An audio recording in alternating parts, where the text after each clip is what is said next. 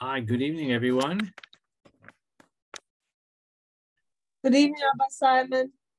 We have a, uh, I think, a fascinating uh, subject that we're going to look at tonight uh, in our studies, uh, continuing studies of Al-Shikh HaKadosh Al-HaTorah. And our subject is Parshas Noach, Balsam, Vinegar, and Virginity.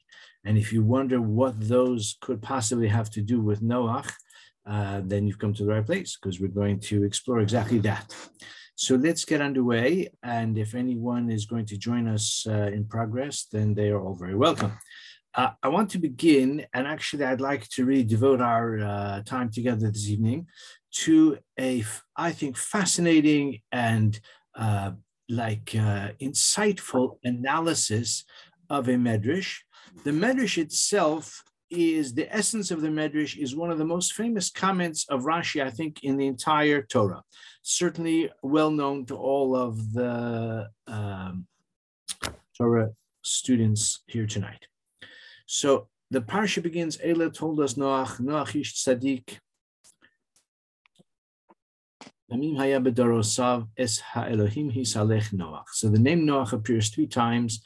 And the Torah starts off by telling us these are the generations of Noach. He was uh, righteous uh, in his uh, generations. Tzadik b'dorosav. Uh, the, uh, Eila told us these are the are the offspring of Noach. He was righteous. He was complete, wholehearted in his generations. And that word b'dorosav, Rashi says, yesh mirabbaseinu dorshim l'shvach v'yesh dorshim l'genai. The word b'dorosav in his generations, which would appear to be uh, gratuitous, superfluous, because every person, whether his life is notable or quotidian, lives in his generation by definition, or generations if he lives a long time.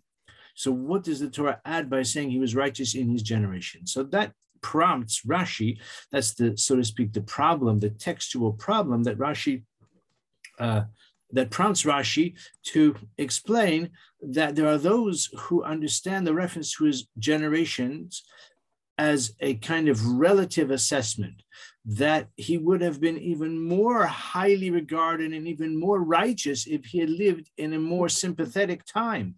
If he had been living among people who were themselves worthy, then he would have been even greater. In other words, his qualities of righteousness would have been all the more Uh, dramatic, and his achievements would have been even greater if he had had a more sympathetic and more cordial uh, environment. And there's Yesh Darshim L'Genai, that it's only a relative evaluation, that even though the Torah says he was righteous, Tzadik Tamim B'dorosav, it is meant relative to his generation because of the depravity and the degeneracy of his generation. In relative terms, he was righteous, but maybe in absolute terms, he wasn't such a righteous person at all. Now, of course, many wonder what prompts this, uh, uh, you know, view, the negative view. And I'd like to explain that. Uh, but I just want to add, by way of introduction, that Rav Moshe Alshich is remembered uh, today uh, as an outstanding, gifted darshan. He was an orator. He was a he captivated his audience, but not only with his skill, his oratorical skill, but of course with the brilliant and insightful, profound content of what he had to say. And that's why he his commentary, which has been uh, was was published at the end of his life, actually in fifteen ninety-three, and has the, uh, appeared. The rest of it has appeared subsequently. Remains popular even even to this day. But part of his approach, and in this way, there is a certain similarity to my friend from last year, Ksavah Kabbalah, in that he analyzes closely the words of the sages. When there is a medrash that prima facie appears to be whimsical, or maybe even just a kind of passing, uh, almost casual, or even a throwaway line or comment from one of the sages, he demonstrates the wisdom of it, the profundity of it, and the precision of the language, and even the, the parables or the metaphors that are used.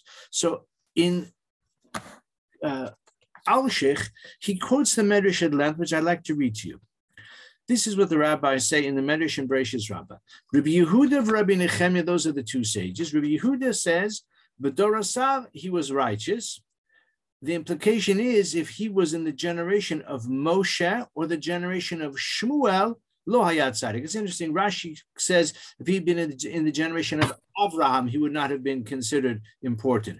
But according to the Medrash Rabbah that um, Al-Shikh quotes, it says the first view is the, let's say, um, the critical view of Noach, the view that says if he'd been in the generation of Moshe or Shmuel, he would not have been considered a tzaddik. And the Medrash goes on to say, "Beshuk tzavchin tzavchin la'avira sagin nahar," in a uh, in a um, public place. So they shout about a blind person, sagin nahar, someone who has much light. Probably they uh, like announced to people, uh, "Be careful! Don't bump into him, or don't let him bump into you. He's uh, sightless." So that's the euphemism that they use: sagin nahar, one who has much light. The point is that according to this quite negative or quite uh, uh, critical evaluation, really Noach was not such a tzaddik at all. It's just that uh, the, the, the Torah is using, describes him as a tzaddik almost in, not I wouldn't say sarcastic ways, but in an ironic way. Can be, can be compared to a man, let's say a king, who had a wine cellar. He opened a barrel of wine and he found that it had turned to vinegar. He opened another one and he found it turned to vinegar. Finally, he opened a third one and he found it was fermenting. It was toses. So the people said to him, "How can you drink that? Toses, so it's, you can see it's going off. You can tell it's going off. It's uh, it's fermenting." Amar Lahon, he said to them, "V'is hachatav minei, is there here anything better? There's not, nothing better than this." So they said to him, "No, you're right. That's the best one we have." So similarly, B'dorosav hayat tzaddik. In his generation, he was righteous.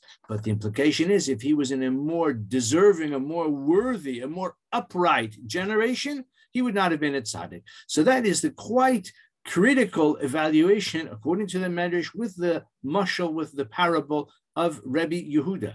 For Rabbi Nechemiah Omer, Umayim B'dorosav hayat tzaddik. If in his generations he was righteous, if he had been in the generation of Moshe or Shmuel, how much more so? And of course, that's the logical kal v'chomer that one can, can derive. The first one says he was only a, a tzaddik relative to the very abysmal standards of his generation. But the other point of view is to say that B'dorosav, despite his generations, he was still righteous. If he had been in the generation of Moshe or Shmuel, how much more so? And now Rabbi Nechemiah offers two mishalim. Mashal tzlochit shel afar simon can be compared to a vial of um, balsam, very aromatic. Mukefes tsamid pasil, that was sealed, uh, you know, thoroughly, and it was reposing in a cemetery. It seems that the cemetery was a place that was malodorous. I don't know if it's because of the corpses buried there or because the cemetery was normally some distance outside the city and it wasn't maintained necessarily so well, and therefore uh, animals or, or other uh, you know, circumstances would mean that it was malodorous. And that's the presumption. And the aroma was still apparent. The fragrance of this afar simon was still um, perceptible, even though it was in the cemetery. If it had not in, been in the cemetery, how much more fragrant and aromatic would it have been? And then he, he, he gives another mashal. Mashal le besula shahaisa shri b'shuk shel zonos. A virgin, a girl, virgin on. Yeah, young, young, uh, young woman, and she was residing in a uh, in a in a place of uh, ill repute in a red light district, like a Soho in the bad old days. I'm not sure if it's a lot better now. I haven't been to Soho too much, but uh, yeah, and that's where she lives. So imagine, uh, and there was no, there were no salacious rumors about her. Uh, she was re- presumed to be, she was regarded as upright and, and uh, uh, virtuous, even though she was living in a place where all of the girls were uh, working girls, as we say. Um, So imagine if she'd been living in Golders Green, how much more so would she have been praiseworthy? Because even when she was living in Soho, uh, she resisted the influence and the the the uh, goading or whatever it might be of her her neighbors and peers. If she was living in a, in a more respectable neighbor, alachas kama v'kama. That's what the Medrash says. And so just to now explain the, the parable, the Medrash says, uh, if in his generations he was righteous, if he was in the generation of Moshe or Shmuel, how much more so ad kan? That is the uh, extent of the Medrash in full. Now, Al-Shikh, he always has an approach which I've already seen in my studies, our studies together so far, Bereshis and Noach. He begins uh, every comment that he has, which the comments usually extend for several paragraphs, sometimes several pages, with a number of questions. Actually, he begins Parshas Noach with eighteen questions, eighteen questions, and then he proceeds to, to answer them all. So that's his approach here as well. So he quotes the Medrash, and he says, in order to understand what the sages mean, I've got a few questions. He says, firstly, why does Rabbi Yehuda interpret his uh, Noach's stature in this kind of critical, negative, kind of cynical or, or um, you know, uh, jaundiced way? Uh, if in the generation of the wicked he was righteous, Uh, you know, it's, it would be natural to presume that in a generation of righteous, of course he would be righteous, especially since the Torah says, the Torah says he was righteous, he was perfect in his generations. At the end of the previous parsha, we already have Noach matzachein, that bein Hashem, that Noah found um, favor in the eyes of God. Secondly, he says, as a matter of approach, as a matter of first principles, if you have a statement or a verse, or even a word, which is ambiguous, which is subject to two different types of interpretation, so it should be naturally the inclination of every person to interpret it in a favorable way. You know, if you can interpret it, lidrosh legenai, lidrosh leshvach, person should naturally say, let's, let's find the, the good in him. You'd always look for the good in another person, especially Noach, a hero about whom the Torah testifies of his righteousness. So what prompted Rabbi Yehuda to open up this Medrash uh, with a, as I said, the negative uh, uh, scrutiny, the, the critical evaluation? What prompted Rabbi Yehuda to leave behind the favorable interpretation of Rabbi Nechemiah? Also, what's the significance of the generation of Moshe, the generation of Shmuel? Why not say, as Rashi says, the generation of Avraham, or just say in a, in a decent generation? Why specify, and why say two different generations? The idea can be conveyed just with one. And what's the need for the mashal, for the parable? The, the message is clear enough without the parable. Rashi, as I keep saying, quotes this without the parable, doesn't have the need for the parable. And also, why do we have the two parables? Rabbi Nechemiah gives two parables, the parable of the vial of uh, the uh, perfume in the cemetery and the uh, virgin in the uh, shuk of harlots. Why do we need both of those, those parables? So here, these are the questions with which he begins. And I'd like to share with you his approach, uh, which, again, I apologize for saying, I found fascinating. I hope you will as well. So he observes that both approaches, both uh, opinions in the Medrash recognize, they both agree that his, uh, his evaluation, the evaluation of the nature of Noach has to be understood in terms of his environment. They both agree that his um, like achievements or his limitations need to be understood in the context of his generation, and they therefore both agree with something that Al-Shikh had explained at length earlier.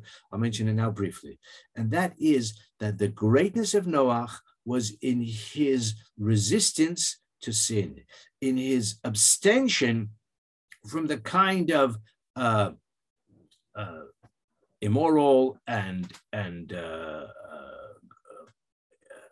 sort of uh, the, the behavior with stealing and exploiting and defrauding, and also the immorality of the generation. His greatness was that he desisted from all of that, but he did not excel in what he achieved. He was not known for his maasim tovim, for his mitzvahs or for his dveikus, for his spiritual achievement or greatness, for his saintliness. He was not known necessarily for the things which he did, but he was recognized for his uh, resisting the influence of his generation.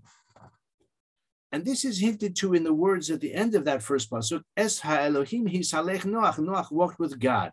The implication is that between Noach and God, he was, uh, his greatness or his, his uh, righteousness was appreciated by God, but not necessarily appreciated by other people. By which I mean that the fact that he desisted from sin wasn't something that necessarily impressed others, and he did not achieve a great level of doing for others. Uh, he, that's why his like accomplishments and his greatness lay in Es Ha'elohim Hisalech Noach. He walked with God, but not to say that he was admired and and uh, appreciated and uh, like uh, lauded by other people because of his charitable ways or because of his, uh, you know, maybe volunteering in his local uh, uh, community center, or whatever it might be. And that is hinted to as well in what we mentioned already at the end of last week's parsha. It says, Noach matzachein, the very last pasuk in Bereshis, Noach matzachein. Noach found favor. Now, Chain is related to the word chinam, which means for free. He found favor. In other words, Noach had some quality of grace or charm which Hashem appreciated. So says it, the uh, Rav Moshe Alshich, that the statement here that uh, Noach matzah chain, it means that he, Hashem, like appreciated what, what he did, but even that was only because, so to speak, God was looking for someone, like the pasuk says, Hashem says to Noach, I found you righteous, I found you deserving in this generation. God, so to speak, was looking uh, hopefully for someone deserving, someone worthy in the generation. He even says, Moshe Alshich says, that the uh, forces of skepticism, the heavenly forces of skepticism that had already told Hashem from a long time before, why did you make man? Why did you bother to create him? What's he going to do for you? Or, or what's he going to do even for himself? He's just going to become more degenerate. He's going to uh, bring the world to a lower place. And so it was. So Hashem, so to speak, had to invoke the Midas Ha Rachamim, the attribute of mercy, and that's what found favor with Noach. That's why it says uh, um, that uh, Noach found favor in the eyes of God. There it says the the uh, tetragrammaton, in other words, to the Midas HaRachamim. So we have the the fact that Noach's uh, achievements were not obvious. They were not uh, jumping off the page or, or you know, uh, proclaimed from the rooftops. People were not lauding him and regarding him as the, the uh, honorary, uh, I don't know, keys to the city kind of person because of his great achievements. His greatness lay in his uh, uh, abstention from the insidious influence of the people around him. He adds on. That's why it says in the first pasuk, Noach ish tzadik. Ela told us Noach. Noach ish tzadik. Es ha'elohim hisalech Noach. It says Noach even the third time. Es ha'elohim hisalech Noach. Noach walked with God. It means that Noach was successful in persuading no one else to walk with God, only he himself. That's like the emphasis. His name appears repeatedly, Esalim Hisalech, no, because it could have just said Esalim Hisalech. It's clear the subject of the pasuk is Noach. It doesn't even have to say the word Noach at the end of the verse again. Esalim Ha'elohim Hisalech. Noach implies that Noach was the lonely man of faith. He was the lonely one walking with God, which again is something which one can interpret in a favorable way, but one can equally interpret it possibly in a, in a more critical way as well. And with this, he explains that's the meaning of the generation of Moshe, the generation of Shmuel. Because he explains as follows. Again, the primary shortcoming of Noach was that he was successful in absor- uh, resisting or abstaining from sin, but he did not accomplish much in terms of improving others, reaching out to others, inspiring others, teaching others, being a leader to others. What's the significance of Moshe and Shmuel? So here, Rav Moshe Alshich says something which is relevant to those of us in the Kiruv field, which I include myself, that there are two approaches to seeking to bring merit to the generation, to teach others, to inspire others, to, to edify others, to direct others, to correct others. Two approaches, broadly speaking. You, you can go to them or they can come to you.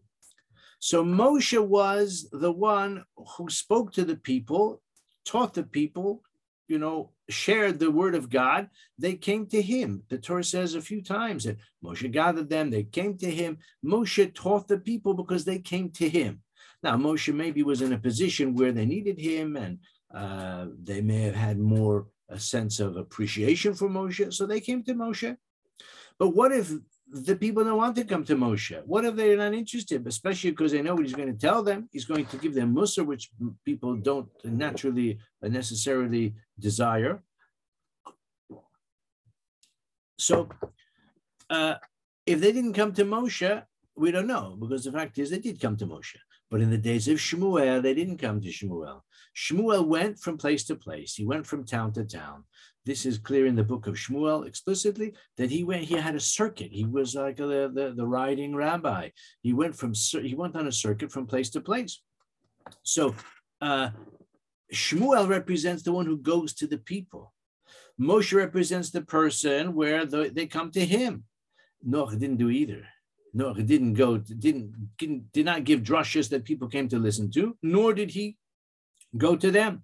You can compare it. I was just thinking to people uh, in the uh, rabbinic field.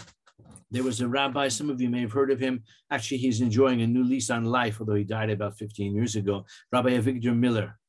So uh, Rabbi Avigdor Miller uh, was one of the, the early pioneers in Torah cassettes. His lectures were circulating on cassette, also some of his other shiurim, and actually you can get them. I remember people used to buy them by the hundreds uh, when that was the, the only way. Of course, now you can find them online. I'm sure they've been converted to, uh, uh, you know, uh, and now he's in print as well. Rabbi Avigdor Miller used to give drushas, and he was quite something to listen to. Even if you just read his output, you can get a sense of his style.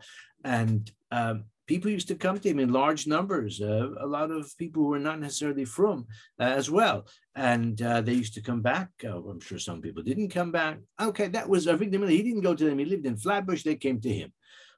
Who goes to them? I'm thinking of Rabbi Grossman, the disco rabbi from Migdal HaEmek. He acquired the name, the nickname, the disco rabbi in the nineteen seventies. Uh, Zozai Gesund, he's still active. Um, he used to go to discos in Tel Aviv, and he went in with his uh, langa rekel and his payas and his beard. And yeah, he used to go to the, to the disco. He became the disco rabbi. So those are two paradigms. Noach didn't do either one. And this is the meaning of that parable that Rabbi Yehuda says about the wine. The king goes to the wine cellar, he opens a barrel of wine. Every wine, every barrel he opens is vinegar. He opens one, which is, it's fermented, but it's not vinegar yet. So it's not vinegar, but it's not wine. That's, he has no masim tovim. If he had masim tovim, he would be wine. Wine is a pleasure to drink. We love wine. Or some people like it more than others. Perhaps, in, perhaps Noach liked it too much. That was also part of his downfall. But the point is that wine symbolizes masim tovim. It's not wine. It's not masim tovim. But at least he's not chometz. He's not vinegar. So therefore, the king said, I'm going to take it. So the, his critics said, how can you take this? This is, how can you drink this? This is not wine. So the Midas Hadin said that he has no merit, Noach, he's not wine. So the Balsam, the, the owner of the wine cellar, says, yeah, but if all of the wine is vinegar, then I've got no martef at all. I have no wine cellar anymore.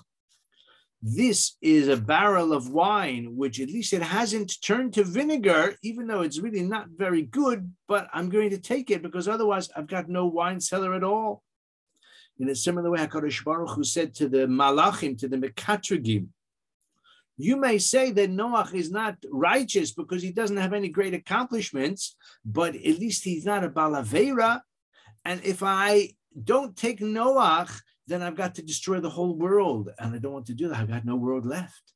So therefore, Hashem says, from Noach, I can at least rebuild the world. And my efforts, so to speak, have not been in vain. That's Matzachein. That's why Noach Matzachein. For Hashem, he had a different point of view. A person might say, if someone is a wine critic, would say, this is wine.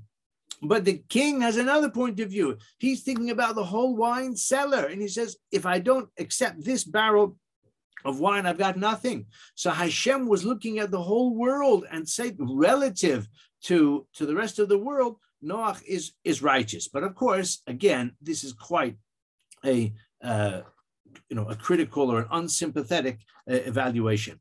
Uh, I saw years ago that um, the uh, uh, Warren Buffett uh, said once said, that in order to succeed as an investor, you don't have to do many things right as long as you don't do anything wrong. If you just avoid egregious errors, you can just do a few things right and you'll be okay. Now, it's easier said than done. I mean, Warren Buffett himself has, has done a good job living by that credo. Perhaps others would, would struggle. But in a similar way, this is the response of Rabbi Nechemiah. Rabbi Nechemiah says that Rabbi Yehuda has built his his uh, like critical evaluation on two points. Firstly, that Noach did not uh, um, like um, influence or inspire or rebuke the Rishaim. He didn't engage with the Rishaim. That's the first shortcoming of Noach. And the second is that all of his righteousness was just avoiding transgression. He didn't do anything positive. So he was like the Warren Buffett type of investor who avoided doing anything wrong. And even though I didn't do a whole lot right, maybe just, you know, invested, um, I don't know, I'm no expert in investments, but, you know, just sort of spreading his money around in a generally um, sensible way. But he avoided any of those Ponzi schemes and any of those catastrophic errors, and therefore he prospered. That's what Rabbi Nechemiah says in his response to Rabbi Yehuda, because Rabbi Yehuda criticized Noach in those two ways. Says Rabbi Nechemiah, firstly, two mashalim. Okay, so, so he says, no, on the contrary, it's kol shekain. If he had been in a more meritorious generation, he would have flourished all the more. And what's the, the illustration? This uh, cruise of uh, uh, aromatic uh, oil, Shemen HaFarsimon, he says that if it was open, that according to the mashal, and here's the beauty of Al-Shich's analysis, every detail of the mashal, of the parable, of the metaphor is illuminated. According to the metaphor, this vial, this cruise of uh, uh, aromatic oil was sealed, and it was in the cemetery. So he says, if it was open, of course, it would have been much more aromatic. You would have smelled it all, all the more so. Even, even sealed, you could still smell it. It's like uh, uh, a woman buys a perfume, and when it comes out of the box, you can even smell it, even though it's in the box still. It hasn't yet been used even, but you can still, you can still smell it already. So says Rabbi Nechemiah, that's what Noach was like. Uh, if it had been somewhere else outside of the cemetery, how much more Uh, aromatic would have been done. What about if you open it up? If you open it up, of course, you're going to enjoy the aroma. But if you open it up and it's in the cemetery, so all of the malodorous uh, uh, smells of the cemetery could overwhelm this perfume. Noach was the same way. You know why he didn't engage with his member, the people of his generation? Because if you remonstrate with the wicked, you're going to be overwhelmed by them. Noach was a minority of one, and he was living in such a perverse, such a degenerate times. If he had tried to rebuke them, if he had engaged them in conversation and started up with them, then who knows what would have happened to him? He would have been, he would have been swept away. He was only able to retain his probity and his decency by keeping him to himself. That's the, the, the symbolism. Of course, if this cruise of uh, uh, perfume had been somewhere else, not in a cemetery, it would have been all the more aromatic. But if it had been opened up in the cemetery, it could have been overwhelmed. And finally, our time is nearly up. Uh, the uh, virgin in Soho. So Rabbi Nechemiah says back to Rabbi Yehuda, you say that sheva al ta'aseh, that if a person simply desists from transgression is no great achievement. It's not so. It's not so. What about a girl, a young girl, for argument's sake, she's uh, attractive, she's glamorous, and she's living, for whatever the reason, in, in Soho. And, you know, with all the party girls and all of the, the influence, and she succeeds in keeping herself to herself, and uh, then this is something highly meritorious. This is just as great as doing something which is a, a, a, a great mitzvah, doing something active. Sometimes desisting is just as great as, as the, the action. And he even says that's why, I told you the attention to detail is, is marvelous. That's why the mashal doesn't say a woman who's living in a in a place of de, of of uh, debauchery. It says a virgin who's living in a place of debauchery. Not just maybe she, you know, got involved as well and then she did tshuva, but rather she kept her her chastity from the beginning, and that's Noach ish tzaddik. From the, says the Medrash, from the time that he became an ish, he was a tzaddik. From the time that he reached maturity, he was already a tzaddik, and he retained his, his righteousness. So let's just uh, sum, sum up. We have seen tonight, uh, I hope you'll agree, uh, deeper analysis of the very well-known Medrash that Rashi quotes, but Rashi quotes it only briefly. And when we read the Medrash in full, we see the two opinions that are presented in greater detail with the um, the parable. Rabbi Yehuda, who has the negative evaluation, excuse me, uses the parable of the um, of the wine which is fermented, but at least it's not vinegar. Rabbi Nechemiah, who has the more favorable interpretation, uses the parable of the perfume in a cemetery and the parable of the virgin in the in Soho. And in both cases, they are uh, to be uh, uh, praised. And the kol shekain, the the uh, sort of um, compelling nature is that if he had not been uh, living under those kinds of deleterious influences, he would have been all, all the greater. But what they both agree upon is that his greatness was only in his uh, avoiding transgression and not in his achievements. And I would just like to end by saying that according to the way Rashi puts it, that the Doro Shel Avraham, we can consider, and I will leave that for your contemplation, what about the example of Avraham, who did go out to improve people, to uh, inspire people. And Avraham also lived in a time of idolatry, and yet uh, Avraham did achieve uh, much in his life. So may it be for us. May we follow Noach uh, in every respect, and even go a bit further, perhaps, and follow the example of Avraham Avinu to reach out to others as well.